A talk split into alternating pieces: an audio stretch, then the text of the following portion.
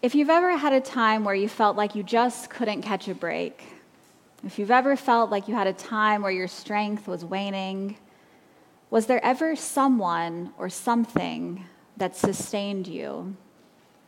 Who or what is it that got you through to this point in your life? Maybe it's something very physical, like carb loading the night before a marathon, or packing a lunch before a long bike ride. Maybe it's something more relational, like an apology from someone you never thought you would receive an apology from, or perhaps a word of encouragement, a pep talk before a big meeting, someone who mentored you and believed in you enough to get you through whatever was to come. Whatever that is for you, recall what that sustenance felt like, what that sustenance meant for you when you really, really needed it. For Elijah in our reading today, the only thing that gets him through is a delightful mix of earth and heaven. And Elijah went in the strength of that food 40 days and 40 nights, it says all the way to the Mount of God. What kind of food sustains a person that long? What was in that bread, those cakes on the stones?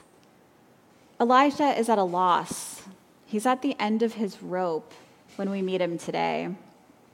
He has hit complete rock bottom, is in the middle of the wilderness, and he's alone.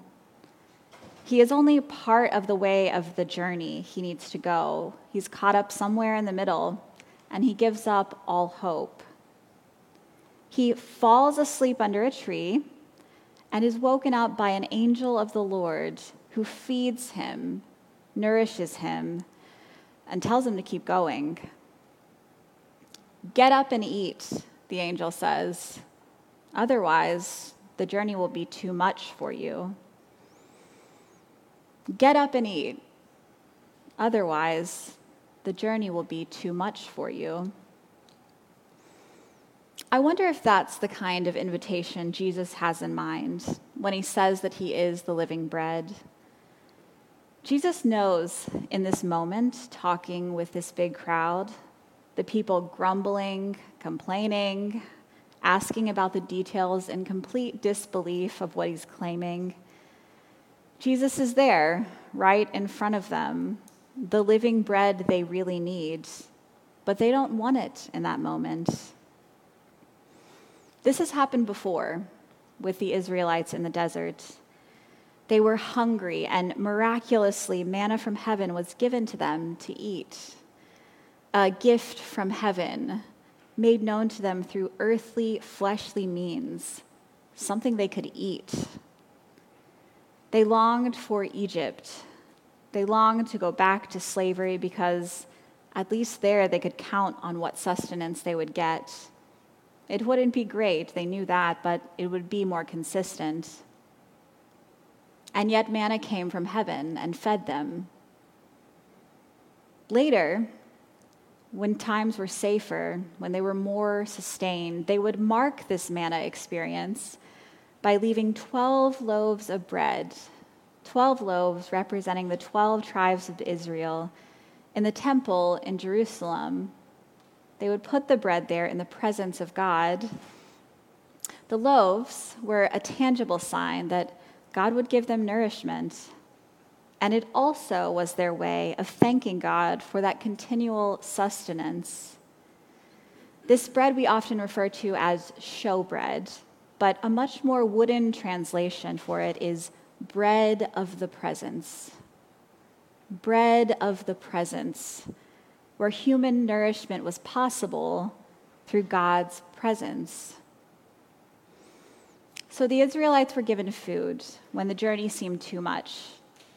Elijah was given food when he had completely given up on the journey. And now, Jesus is here telling them that he is the bread, but alive. But Jesus is not like the bread that they ate once. Jesus' bread is for eternal life. I am the living bread that came down from heaven, he says. Whoever eats of this bread will live forever. And the bread that I will give for the life of the entire world, it's my flesh. Throughout the Gospel of John, there are nine times that Jesus claims to be something or someone kind of incredible. Recall them now. I am the bread of life. I am the living bread. I am the light of the world. I am the gate for the sheep. I am the good shepherd. I am the resurrection and the life. I am the way, the truth, and the life. I am the true vine. All of these I am statements, they're all symbols that come from normal human experience, which says something, says something about Jesus' ability to satisfy both people's religious concerns and their very ordinary human longings. Jesus will give his own flesh for the life of the world. We are promised that we will have life. We will have this through Jesus. This is what can sustain us when nothing else will Jesus' own body. God's own transforming power coming close to us, redeeming our lives, even and especially the parts we'd rather discard, forget about, the parts of our lives we'd rather push aside. None of us are promised that our lives will be easy or predictable. And yet, we are promised the bread of the presence we are promised that God joins us in all the mess, truly cares about us in the mess, and keeps redeeming the messes we have made. When I consider what the last three years I have had serving here with all of you has meant to me, it would probably be something like being woken up from sleep with a loaf of bread, a delicious cake ready for me. The amount of encouragement and support you have given me has made it possible for me to hear God's voice, God's call on my life. My time here was so much more than a job, more than organizing and scheduling, more than just writing and studying. This time here truly gave me a renewed sense of God's presence and has helped me to develop skills to serve that will be part of the rest of my life. I will take all of you with me when I leave. So soon, next week, you will all be sending me away on my journey to New Haven. And I want to say thank you for being the sustenance for my journey. I'm thankful especially for all of the guidance and mentorship our rector has given me in becoming a deacon and now a priest. I'm thankful to be part of a staff team that collaborates and dreams together especially in weird ways during the pandemic.